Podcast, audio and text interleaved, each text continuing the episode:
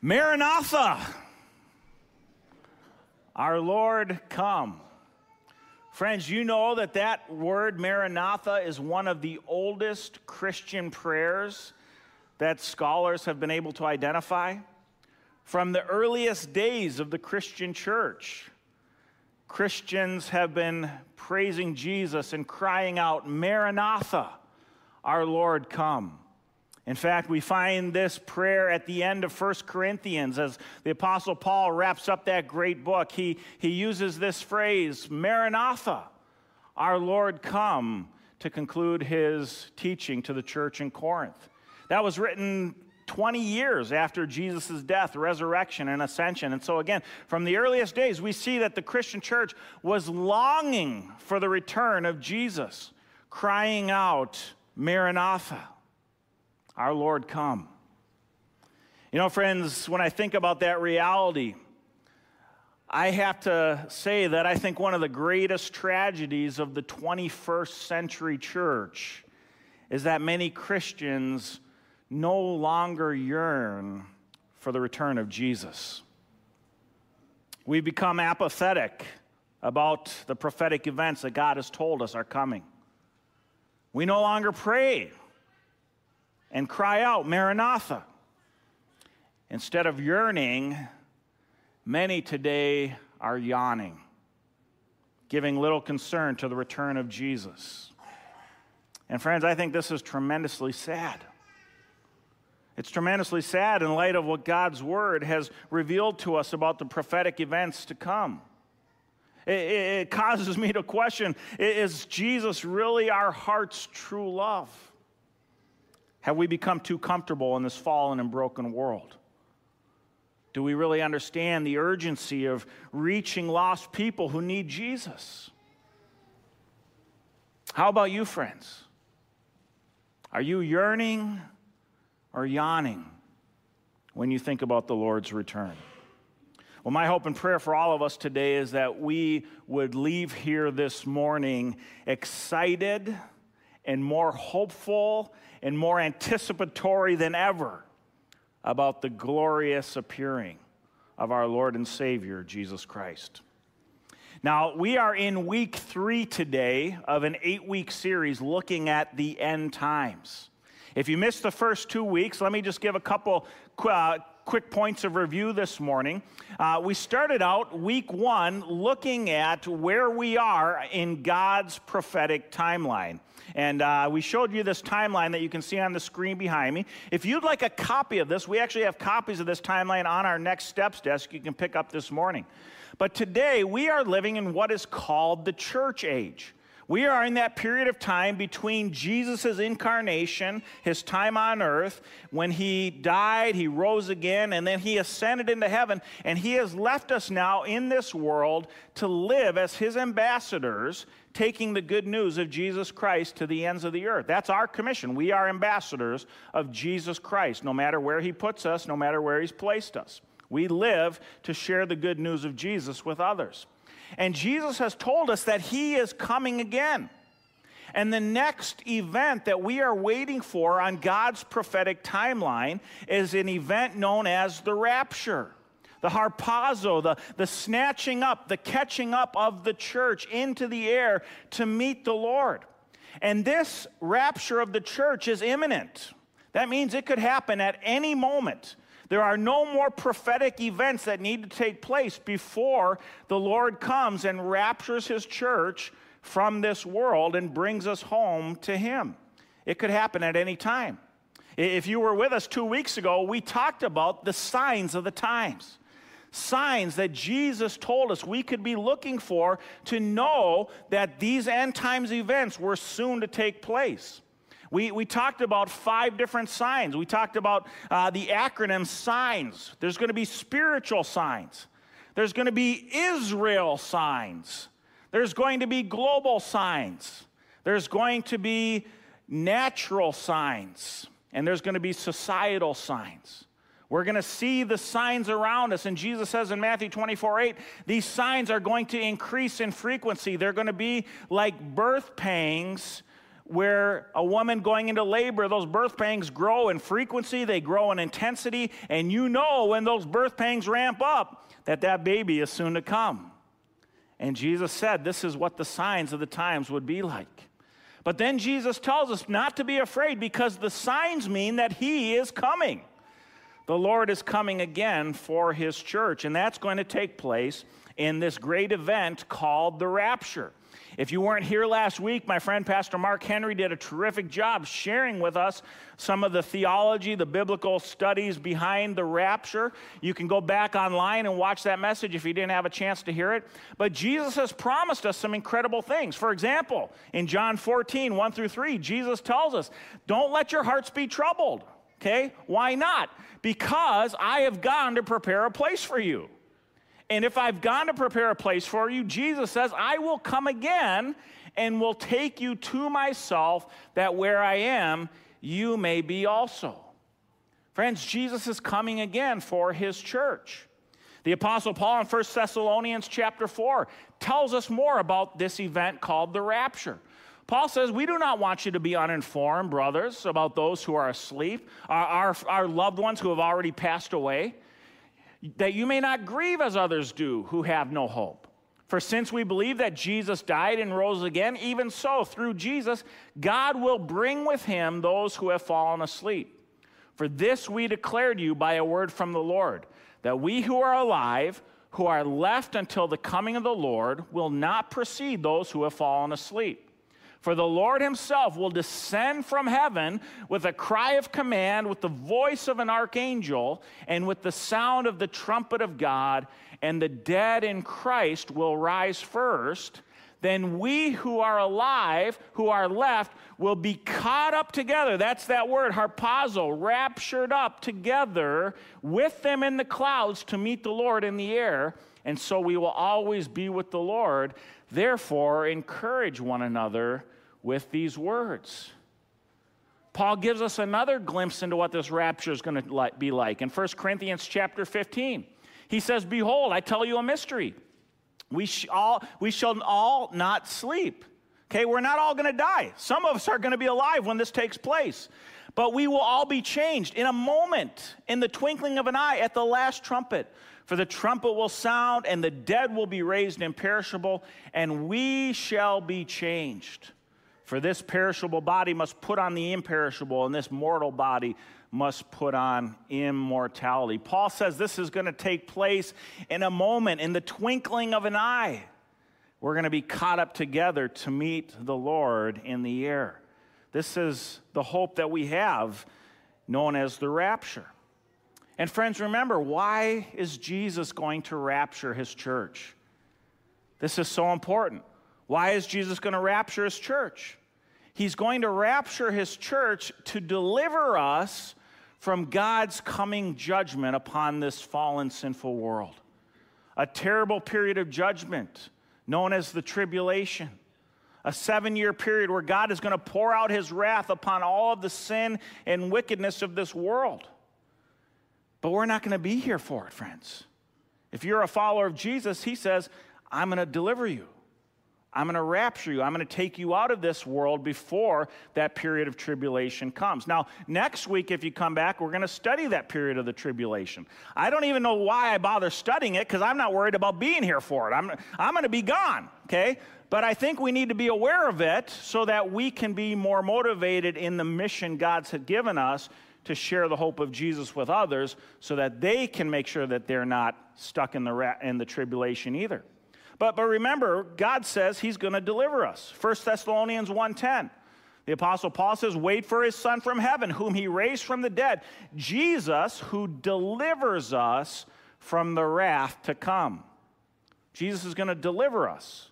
We read in 1 Thessalonians 5 9, For God has not destined us for wrath but to obtain salvation through our Lord Jesus Christ.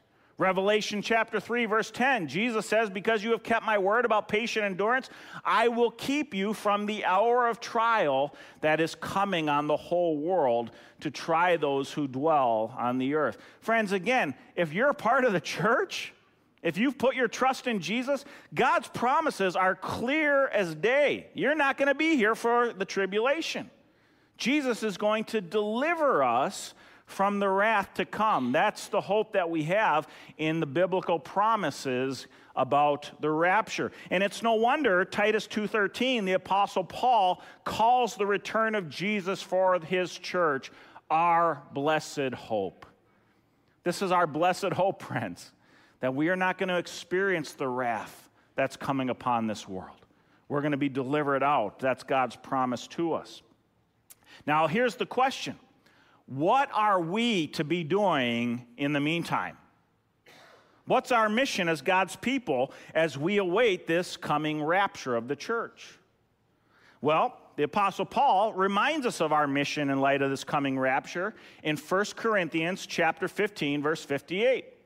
Look what the apostle Paul says to us. This is our mission as we await this coming rapture. Paul says, "Therefore, my beloved brothers, be steadfast, immovable, always abounding in the work of the Lord, knowing that in the Lord your labor is not in vain. That's our calling, friends, as we await the rapture. What is Paul saying here?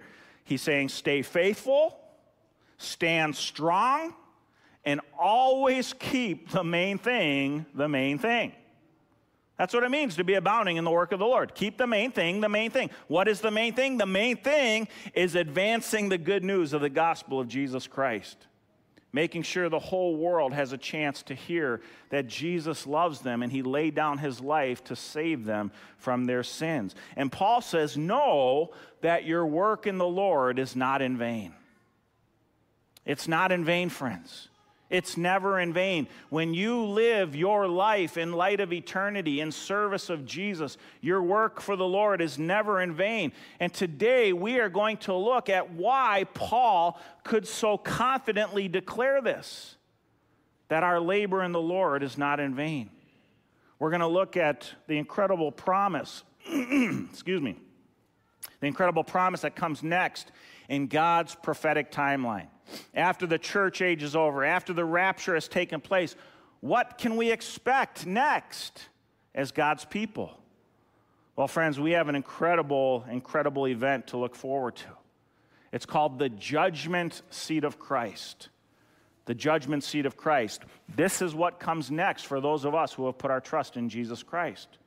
We will stand before his judgment seat, sometimes referred to as the Bema seat. Now, where do we find this teaching in Scripture on the judgment seat of Christ? If you have your Bibles, turn with me to 2 Corinthians chapter 5, verses 6 through 10. The passage will be on the screen as well. But let me read this for us this morning 2 Corinthians 5, verses 6 through 10. Paul says, So we are always of good courage. We know that while we are at home in the body, we are away from the Lord. For we walk by faith, not by sight. Yes, we are of good courage, and we would rather be away from the body and at home with the Lord. So, whether we are at home with the Lord or, or away, we make it our aim to please Him. For we must all appear before the judgment seat of Christ, so that each one may receive what is due for what he has done in the body, whether good or evil.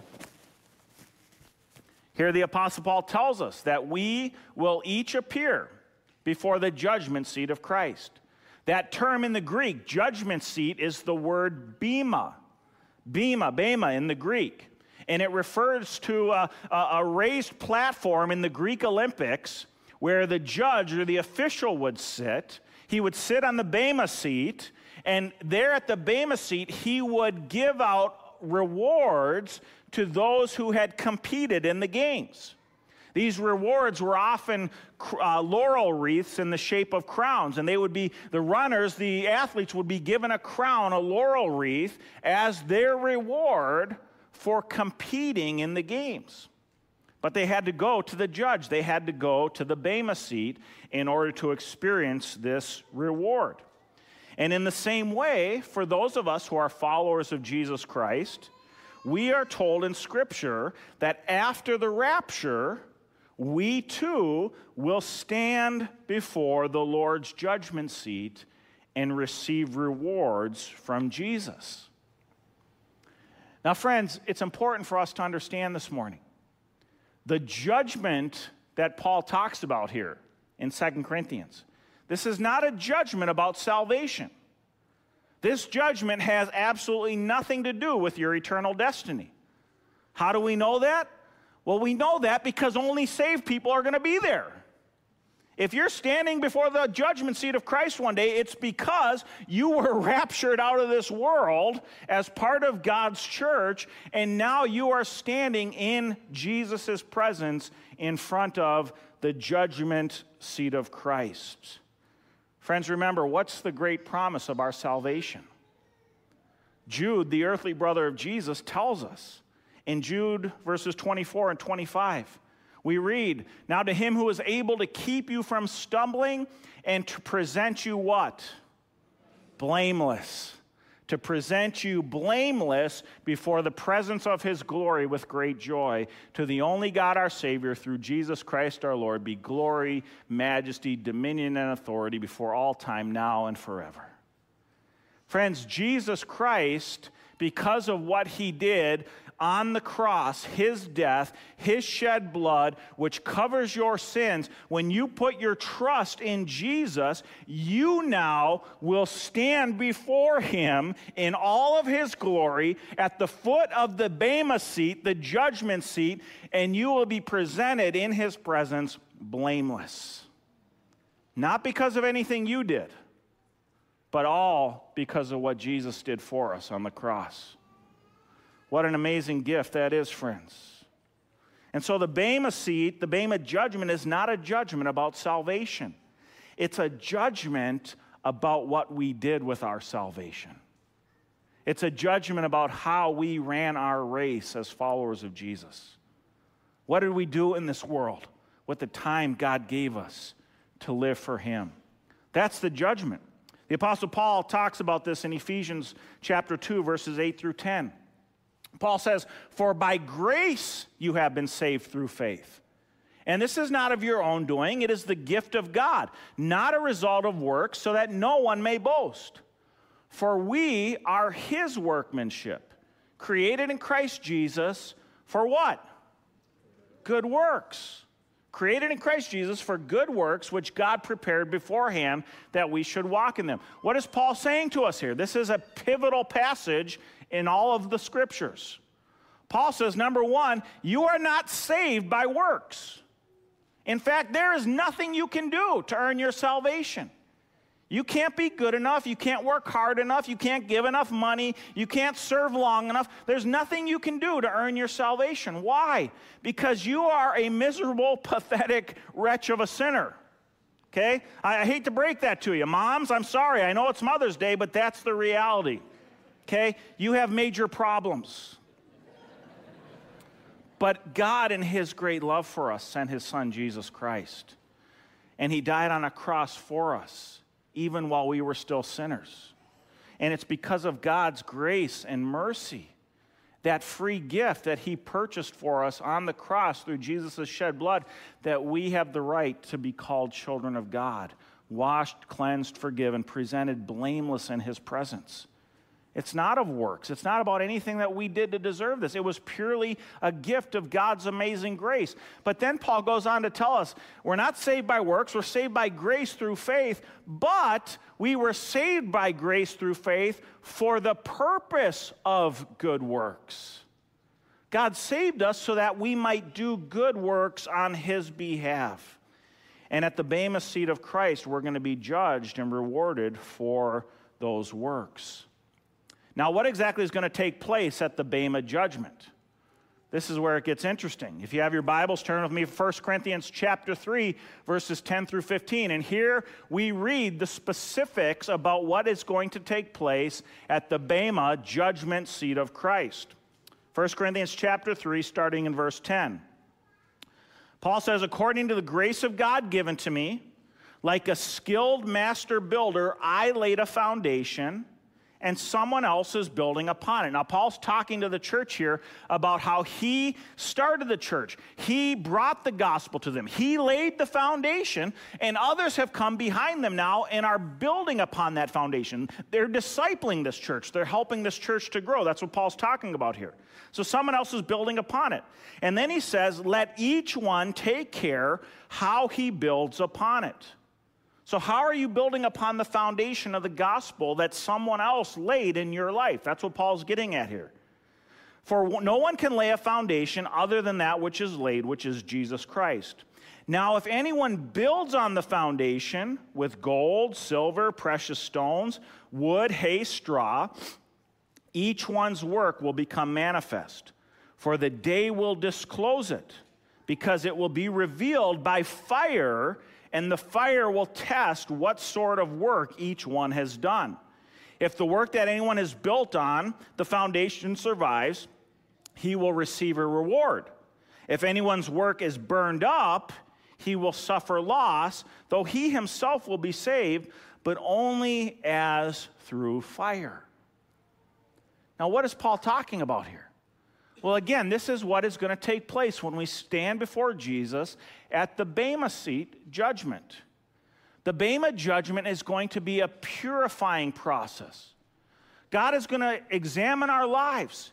he's going to weigh our lives in a scale, and, and all of our good deeds and bad deeds are going to be dipped down into the refining fires of God's holiness. And when they're pulled out of that refining fire, everything that was not good and pleasing to God is going to be burned away. And all, all that will be left are those things that we did in honor of Jesus, for the glory of Jesus, for the sake of Jesus. The, the Bema judgment is going to be this process of purification, like the refiner's fire. It's not going to be painful. We're going to go through the holy fires of God, and God is going to burn away all of the impurities from our lives. What, what, what exactly are these works that are going to be burned up? Well, well, the Bible gives us a couple hints about these things. Matthew 6 1, Jesus tells us, Beware of practicing your righteousness before other people in order to be seen by them, for then you will have no reward from your Father who is in heaven. Jesus says, don't live out your faith for the sake of others so that, so that others think you're doing all these great deeds. Okay? Check your heart. What's your motivation? What's your purpose in serving God? Is it so others can bring you praise and glory? Or is it because you love Jesus and you want to honor him? The Apostle Paul in 1 Corinthians chapter 4 5 says, Therefore, do not pronounce judgment before the time, before the Lord comes, who will bring to light the things now hidden in darkness, and will disclose the purposes of the heart. Then each one will receive his commendation from God. Friends, this is the stuff that's going to be burned up at the Bema judgment as we go through God's refining fire. Anything we've done, out of selfishness, anything we've done out of improper motivation, anything we've done that seeks to bring us glory more than God glory. God says, I'm going to burn all that away. It's going to be like wood, hay, stubble that when it goes through the fire, it's all burned away. And all that's left will be the pure things that we did in honor of Jesus. What are these rewards that Paul speaks of here? In 1 Corinthians chapter 3. Well, friends, this is where it gets really exciting. After we go through the refiner's fire, we're going to be given rewards. What are they? We're going to be given crowns. We're going to be given crowns by Jesus. Now, why crowns? Well, a couple of reasons crowns number one because as we saw earlier in the ancient games when the when the runners came before the bema seat they were given crowns laurel wreaths. The crowns were a sign of victory. And so god's going to reward us with crowns because we ran our race well. But he's also going to give us crowns because the bible tells us that everyone who trusts in jesus christ is one day going to reign with him in his millennial kingdom on the earth. Friends, did you know that? We're going to talk about the millennium in a couple of weeks. It's going to be awesome. But the Bible tells us that if you're a follower of Jesus, there's going to be a thousand year period where Jesus is going to reign over all the earth, and the believers, those who trust in him, who love him, are going to reign with him. Now, friends, if we're going to reign with Jesus, we need crowns, right? And so look at these great promises in Scripture 2 Timothy 2, verse 12. If we endure, we will also reign with him. Revelation 2, 26 through 27, Jesus says, The one who conquers and who keeps my works until the end, to him I will give authority over the nations, and he will rule them with a rod of iron. And when earthen pots are broken in pieces, even as I myself have received authority from my Father. We read in Revelations 5, 9 through 10.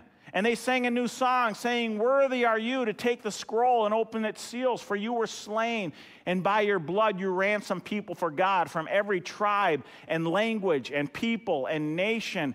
And you have made them a kingdom of pre- kingdom and priest to our God, and they shall what?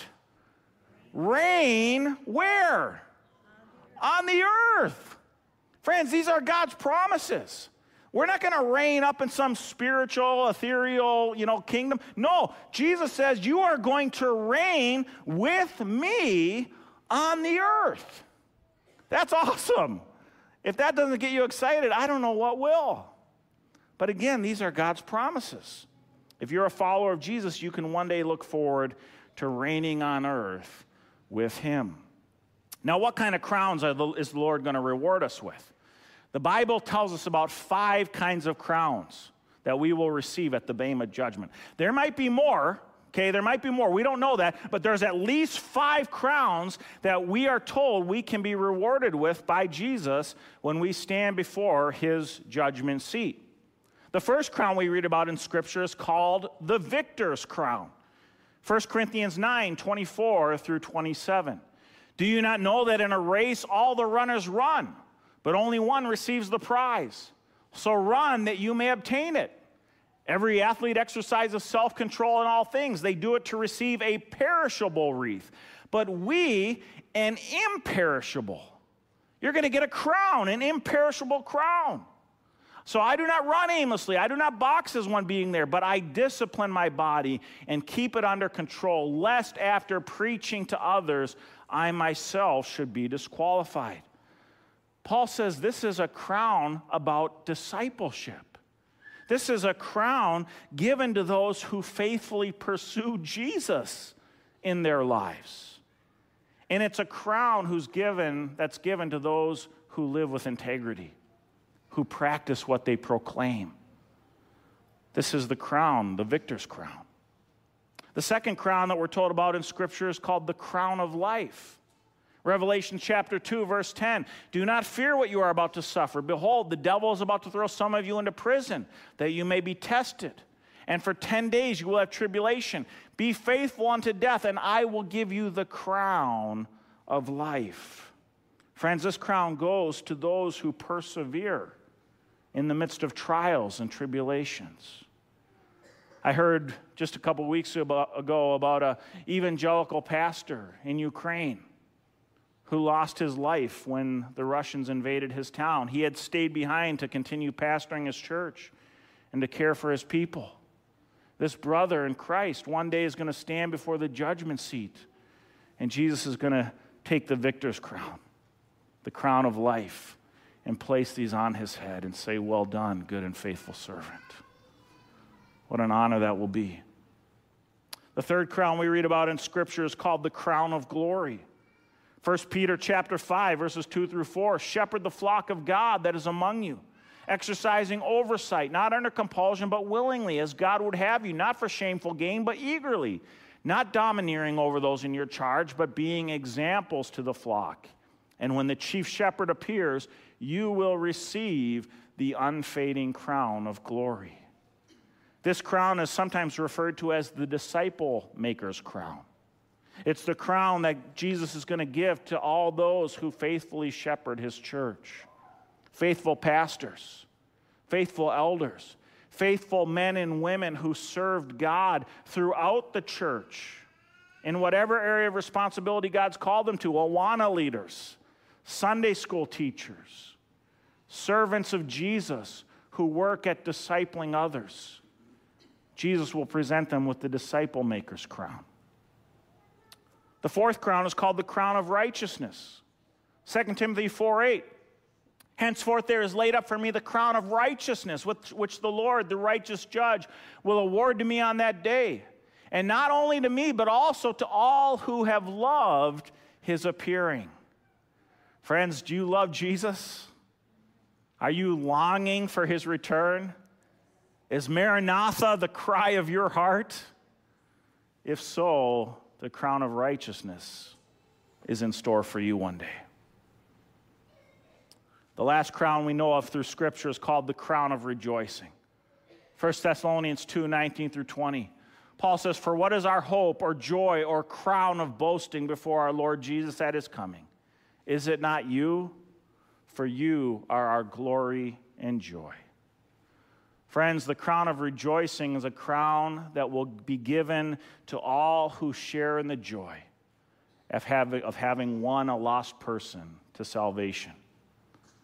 This is a crown given to those who know the thrill of leading somebody to salvation in Jesus Christ. If you've ever had the privilege of sharing the good news of Jesus and praying with somebody to come to a saving faith in Him, friends, you can expect to receive the crown of rejoicing. And you know something, when you think about this moment before the judgment seat of Christ, when we're awarded these crowns, friends, we can't even fathom how incredible this experience is going to be. I mean, it just boggles the mind to think about standing in the midst of God's holy presence, having gone through his refining fire, and then Jesus coming to each of us to reward us for the things we did on his behalf in this world. It's going to be incredible. In fact, the apostle Paul in Romans 8:18 says it's so incredible. He says, "For I consider that the sufferings of this present time are not worth comparing with the glory that is to be revealed to us." Paul says everything in this world isn't even going to compare to the glory that's going to be revealed to us. Let me ask you a question this morning, friends when you stand before the judgment seat of Christ one day? What crowns will you be receiving? Will you be receiving any? I'll tell you something. The reality is, when that day comes, there will be nothing you'll desire more than to have Jesus approach you with those crowns and say, Well done, good and faithful servant. That's all that's going to matter.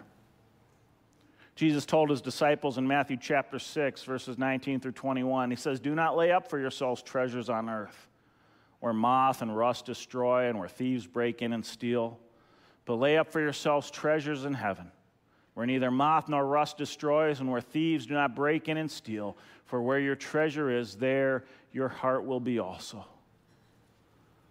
Jesus says, Don't lay up for yourselves treasures on earth but lay up for yourselves treasures in heaven. You know, I think there's a lot of people today, even a lot of Christians today, who are spending their lives trying to earn the wrong kinds of treasures. Earthly treasures that aren't going to amount to a hill of beans in eternity. Jesus says, Don't store up for yourself treasures on earth. Store up for yourselves the treasures that will last into eternity. My uncle, Peter Kraus, is a, is a PGA golf professional. He's one of the top PGA golf teachers in America. He regularly makes, you know, the top 100 teachers list of Golf Magazine, and, and uh, I'm really proud of my Uncle Pete. Great guy. I remember when I was a little kid, we used to go to my grandparents' house uh, north of Green Bay, Wisconsin, and one of the things I always thought was fascinating in their living room, they had shelves full of trophies from my Uncle Peter's golf accomplishments state high school championships, college tournaments he had won, professional tournaments. I mean, huge trophies, you know, big silver plaques and, you know, massive trophies. I mean, just lining the walls. It was awesome. And I always thought it was so cool seeing these incredible trophies. I was back at my mom's house a couple weeks ago helping sort through some stuff in her garage. You want to know where my uncle's trophies are today? They're in a cardboard box covered in dust and grass clippings and spider webs sitting in my mom's garage. That's not to diminish my uncle's accomplishments in any way, but it is to highlight the truth of what Jesus tells us. Don't store up for yourselves treasures on earth, store up for yourselves treasures in heaven. When Jesus returns, friends, one day the only trophy case that any of us are going to care about is the one on display in heaven. And that trophy case are going to be the crowns that we lay at the feet of Jesus. Will you have crowns to present before our Lord and Savior? That's all that's going to matter. I pray you will, friends. I pray the desire of your heart this morning from this day forward is to live in light of those eternal rewards. I pray you share the motivation of the Apostle Paul, who said in Philippians chapter 3 Brothers, I do not consider that I have made it my own, but one thing I do, forgetting what lies behind and straining forward to what lies ahead, I press on toward the goal for the prize of the upward call of God in Christ Jesus. Friends, let's let that be our heart's cry. Let's let that be our motivation. As we yearn for the second coming of Jesus, as we cry, Maranatha, our Lord, come, may we continue to press on in faith, serving Jesus, serving the cause of the gospel, serving to advance his kingdom, so that we can receive the prize one day when we stand before the Bema seat of Jesus. Let me close in prayer. Heavenly Father, we thank you so much for this great hope that we have to look forward to one day the, the promise of the judgment seat of Christ when we will stand in your presence and you will purify us. You will burn away all of those things that we did in this world that were not honoring and pleasing to you, and all that will be left will be those works that we did on behalf of you and the gospel and your kingdom. And then, Jesus, you're going to stand before us and present us with crowns, rewarding us for our service to you. And then, Jesus, we're going to bow before you and we're going to lay these crowns at your feet because you are truly the only one who is worthy. And Lord, what a great day that's going to be I pray that all my friends here this morning would look forward to that day with great joy and anticipation. And I pray, God, that each one of us will have the privilege of being rewarded with crowns, an abundance of crowns, because we lived our lives in light of eternity. We lived to bring you honor and glory. We didn't store up treasures on earth that moth and rust destroy, but we lived our lives storing up treasures in heaven to bring you honor and glory, Lord Jesus. God, give us that motivation, Lord. Help our hearts cry to be the Apostle Paul's cry, that we might press on for the goal of the upward call of God in Christ Jesus. God, help us live with eternity's values in view. Lord, I pray blessings on my friends as we go out into the world this week to seek to bring you honor, glory, and praise. May we be faithful, Lord, in the calling you've given us. May we serve you faithfully as ambassadors no matter where you've placed us. And may we let our light shine, the light of the good news of the glory, the gospel of Jesus Christ. For your honor and glory, Jesus. Amen. Friends, I'm going to invite you to stand for our benediction this morning. If any of you would like prayer today, our elders and some of our Stephen ministers will be here at the front of the sanctuary. We would love to pray with you. And I want to leave you with these words from Revelation chapter 1, verse 5. Now, to him who loves us and has freed us from our sins by his blood and made us a kingdom, priest to his God and Father, to him be glory and dominion forever and ever. And all God's people said, Amen. Amen. God bless you. And again, mothers, happy Mother's Day. Have a great week, everybody. Hi, everybody. Pastor Jason here, and I want to thank you for joining us for our online worship service this morning. I pray it's been a blessing to you. I want to encourage you now to visit our church website, www.lakesfree.org. There you can find more information about our church. You can find updates on the latest happenings here at Lakes Free, and you can find an abundance of resources for further teaching, equipping, and encouragement. So please check that out. We also have a prayer link there on our homepage where you can submit prayer requests, and we would love to pray for you. And if you'd like to continue your worship by giving to the work of the Lord here at Lakes Free Church, we have a very clear and simple giving link there on our homepage, and we would appreciate your support. I want to thank you again for being with us this morning. I pray that you have a blessed week, and we will look forward to seeing you soon.